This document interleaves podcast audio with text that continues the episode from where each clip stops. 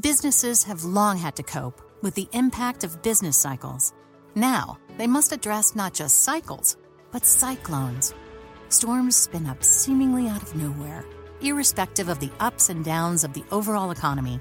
Read what global executives are doing to mitigate these risks and seize their opportunities in the fifth annual AlixPartners Disruption Index at disruption.alixpartners.com.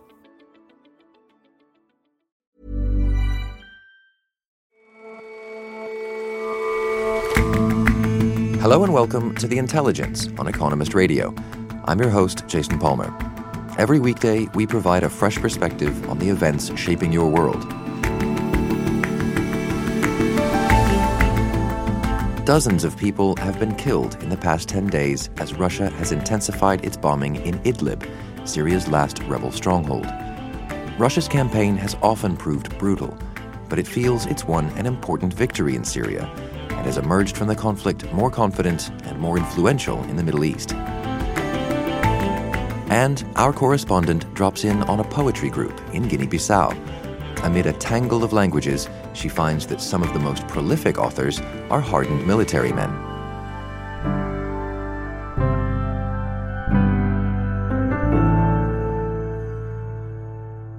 First up, though, it was billed as a return to democracy. In March, the people of Thailand voted in a general election for the first time since a military coup in 2014. But it seems that the generals who seized power back then have done their level best to keep hold of it. So it's been an exceptionally busy week in Thailand, and on Saturday it was the start of three days of celebrations for King Maha Vajiralongkorn's coronation. Miranda Johnson is our Southeast Asia correspondent. The really busy time was on Sunday when I camped out for hours in this weltering heat with thousands of other Thai people, all wearing uh, yellow, as that is the royal colour, to see the royal procession go past. It was all extremely regal, and it was amazing to see how dedicated people were to being there despite the extraordinary heat. And if that weren't enough for the start of the new reign, it has also got off to a fairly explosive beginning politically because in recent days the full results of a general election held in March were released. And the election was a bit of a sham. Um, it was stage managed and designed to keep the ruling military junta in power. Well, walk us through that a little bit. In what way was it a, a sham and stage managed? So, Palang Pracharat, which is a party created to support the military junta that came to power in a coup in 2014, sought to win over Pheu Thai, which is a party loyal to Thaksin Shinawatra, who is a former prime minister who's basically been feuding with the generals since an earlier coup in 2006, which saw him kicked out of office. And the junta rigged the electoral system in its favour, banning all political activity just until just a few months before the election, disbanding a second party linked to Mr. Thaksin, and then also awarding itself the power to appoint all 250 members of the upper house. So in March, Thais voted to fill the 500 seats in the lower house. And despite all of this, just after the vote, a coalition of seven opposition parties who oppose the military and oppose it running the country, which includes Pheu Thai and also a new party called Future Forward, which is popular with young voters. These seven opposition parties announced that they had won a slim majority in the lower house according to their forecasts. So, uh, against all the odds, then uh, the the sort of coalition of op- opposition parties seem to have grabbed some of the power, at least in the in the lower house, where there was actually some power up for grabs. But will they actually have a voice? It sounds as if the, the junta has tried to wrap this up pretty tightly. Yes, and so first time around, I think the junta realised it didn't wrap things up tightly enough. And so, what has happened this week with the announcement of the full results is that the election commission revealed that Pheu won the most seats in the lower house, followed by the military linked Palang Pracharat party, and then with Future Forward in third place, which is um, also an opposition party. But The biggest blow to the opposition came when the Election Commission tweaked the formula whereby it allocated 150 party list seats, which are awarded on a proportional basis. And that meant that the party list seats given to big parties, such as Future Forward, was reduced. And instead, little parties got some of those seats instead. So the changes reduced the opposition alliance to having a minority in the lower house of 245 seats, whereas they were hoping for a very slim majority. So, so the junta has, after the fact, then gone in and essentially uh, rigged things even further in its favor. I mean, what, what's the upshot? Will these opposition parties actually have a voice in the eventual legislature? No. And right now, it looks as though a weak pro military coalition government is the most likely outcome, probably with the general who's currently prime minister once again leading it.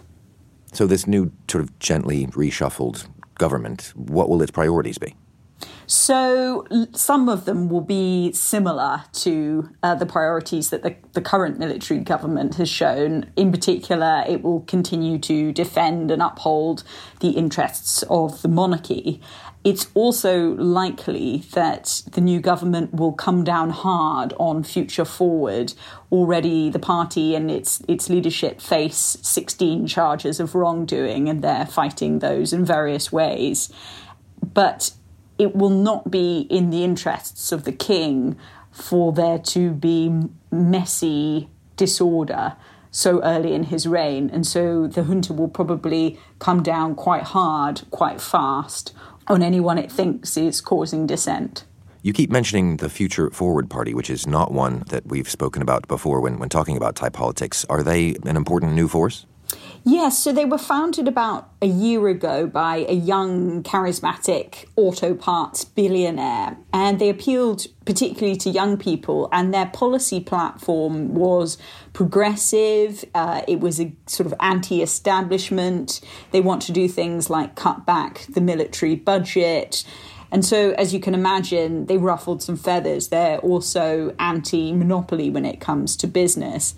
And they really captured hearts and minds of young people who are tired of the old feuds in Thailand between Pheu Thai and Mr. Thaksin and the royal and military establishment.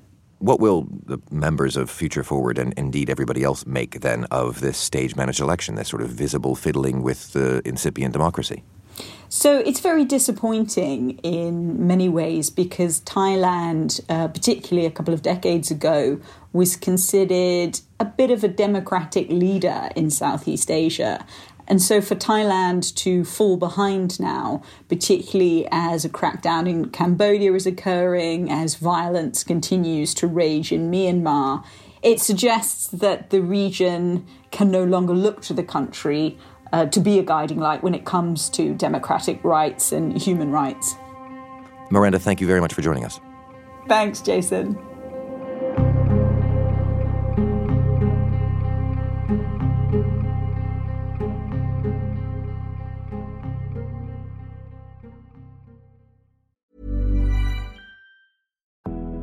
As our world becomes increasingly interconnected, so do the risks we face.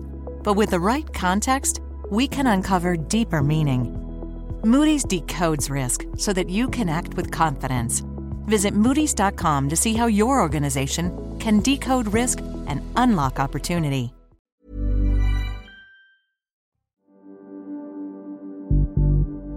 Today is Victory Day in Russia. Every year, fireworks burst over Moscow to commemorate the defeat of Nazi Germany.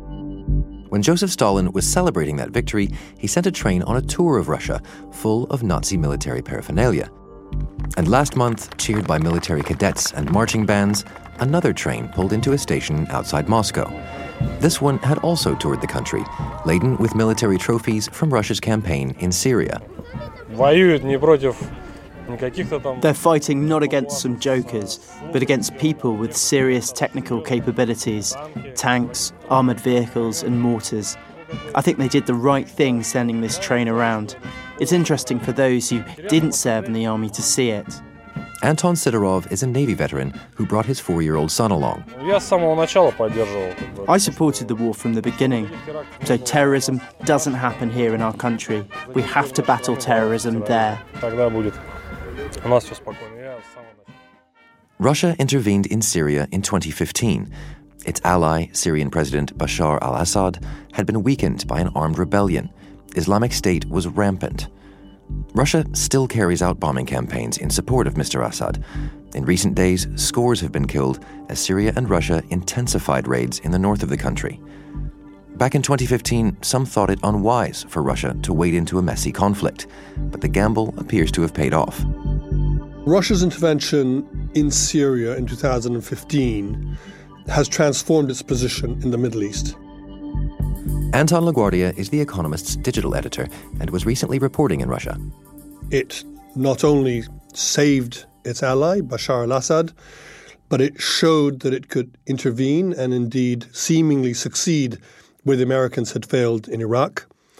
And it has become a kingmaker in Syria. And you're seeing a uh, sort of return of Russia to the affairs of the Middle East but Russia had been uh, active in the Middle East in, in the past. It has a history of being involved in the Middle East since Tsarist times. It saw itself as a protector of Orthodox Christianity in the Arab world. In the Cold War, they backed the Arab cause against Israel and supported a number of radical regimes. Then, with the collapse of the Soviet Union, they more or less pulled away. They watched from the sidelines as Americans exerted hegemony mediated the Arab Israeli conflict, presided over Oslo. They were bystanders. And I think you sense in Moscow now quite a lot of pleasure at the fact that now it's the Americans who must watch as the Russians, the Turks, and the Iranians negotiate among themselves the future of Syria. Why did Russia choose, after all that time on the sidelines, to, to intervene in Syria? Well, we don't know exactly. I think First of all, it saw that Bashar al Assad was uh, potentially about to fall. The rebels were making, uh, were getting close to Damascus and to his heartland. I think they f- they feared that Syria would become some kind of jihadist stronghold. And I spoke to Fyodor Lukyanov, uh, a think tanker in Moscow, who said this to me. Uh, Russia always had a conceptually different approach to not just Syria, but to all such kind of uh, crisis situations, uh, different than, than Americans, for example. Because Americans believed that uh, change of authoritarian, corrupted, unsuccessful regimes was a way to uh, strengthen stability in the region, while Russian very deep-rooted position has always been it doesn't matter what kind of regime, you should strengthen existing regimes because the only alternative to them is chaos. And I think most important, the Russians felt cornered at the time. They were uh, under sanctions and isolated after the annexation of Crimea and the undeclared war they had waged in eastern Ukraine. And I think they wanted some cards that they could trade with the Americans, that they wanted to talk to the Americans about more than just Ukraine. And I think they probably surprised themselves by how well things went for them. So you, you speak of a, um, a successful campaign in Syria. I mean, to, to what extent? How did they accomplish that? I should hasten to add that it's a success from their point of view at uh, terrible humanitarian cost to Syrians themselves. Now, um, I think they saw they watched the Americans in Iraq and they saw what a debacle that became. So they decided they're not going to put ground forces in. So they limited themselves to air power. They were fortunate in that they had local allies on the ground the Syrian army, Iranian forces, and Hezbollah from Lebanon. They also resorted to ruthless tactics of a sort that were uh, tried out in Chechnya. They essentially resorted to depopulation tactics that the Syrian regime was already enacting. They appeared to have been indiscriminate in their use of bombing, and human rights groups accuse them of deliberately targeting uh, humanitarian facilities, hospitals. And moreover, they also protected the regime from accusations well founded by investigate, subsequent investigators that they used chemical weapons. So, you know, cynicism and ruthlessness of a sort that no Western government could apply was probably part of their military success. Whether that helps them create stability and a lasting political settlement among people who have been treated so brutally is an entirely different matter. And what's Russia got out of it, this sort of surprise dividend uh, in terms of regional influence or, or new alliances? A number of things. First of all, its diplomatic centrality. Unusually, it can speak to all sides of all the various regional rivalries. It can talk to both the Iranians and the Israelis. It can talk to the Saudis and the Qataris. It can talk to the Turks and the Kurds.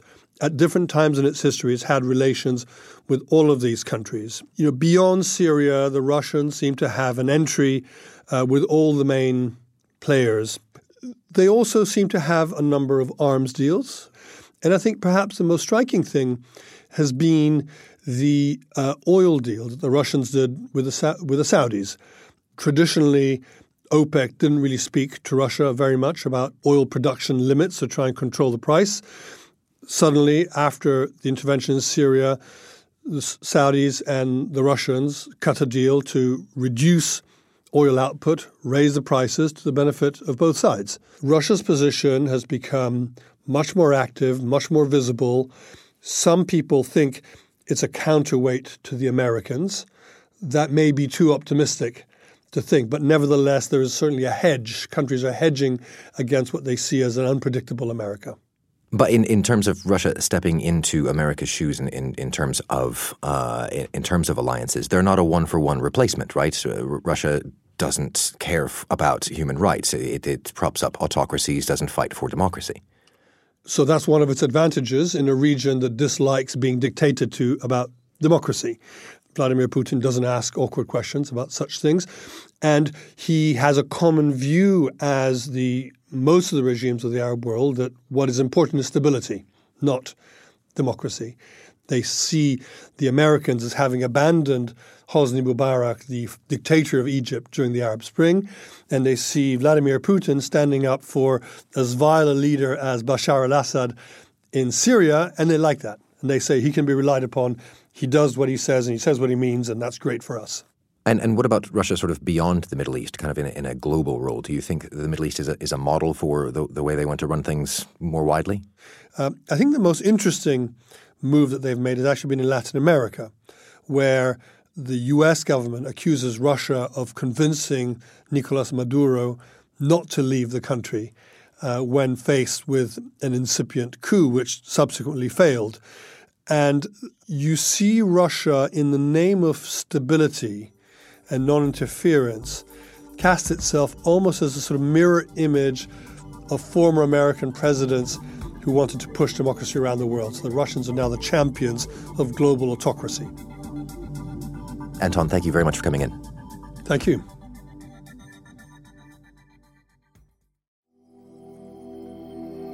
In the tiny West African country of Guinea Bissau, the legacy of Portuguese control and the failures of the ruling party have left the country desperately poor. But one thing it's rich in is poetry, especially among military men with stories to tell.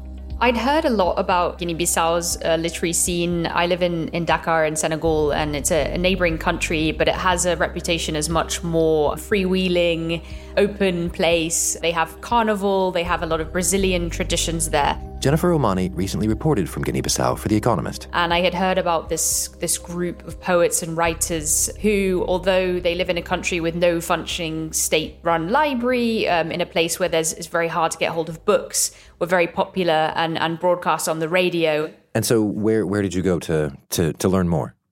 Well, I'd heard that every month all the, the poets, writers, folk musicians of Bissau gathered at the university to share new work, to have a chat, to gossip a little bit about um, what they'd been doing for the previous month.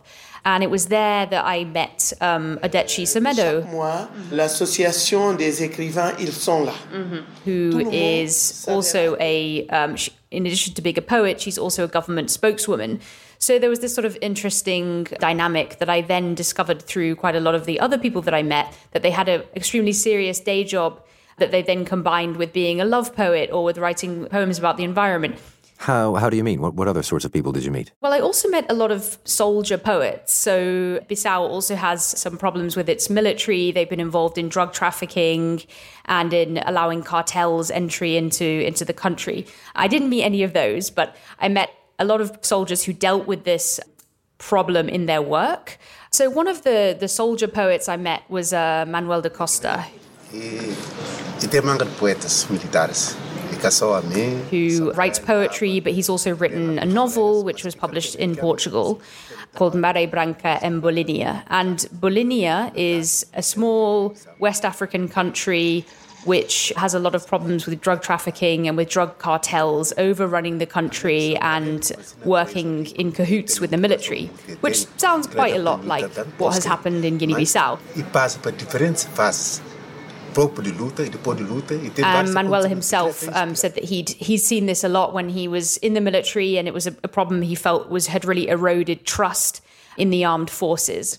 Is there a kind of a long tradition of this sort of military poetry crossover? So, actually, the, the murdered guerrilla leader Amilcar Cabral, who's really revered in Guinea Bissau as the man who achieved independence from Portugal, was also a well known poet. And that combination of warrior spirit and intellectual craftsmanship is still very deeply respected. And that was really reflected in one of the poets that I met, Samuel Fernandez.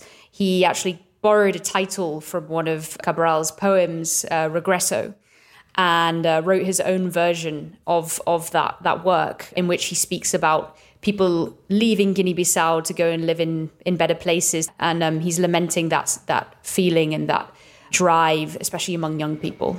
So, this part of the poem was something I felt really got to the heart of what Fernandez was trying to say in this poem. Vamos regressar à pátria, mas porque o amor pátrio é maior que edifícios, lindas avenidas e carros modernos.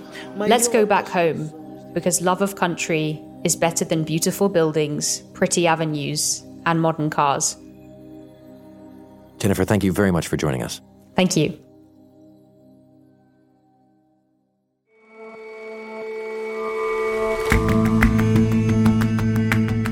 That's all for this episode of The Intelligence. If you like us, give us a rating on Apple Podcasts. And you can subscribe to The Economist at economist.com slash radio offer. 12 issues for $12 or £12. See you back here tomorrow.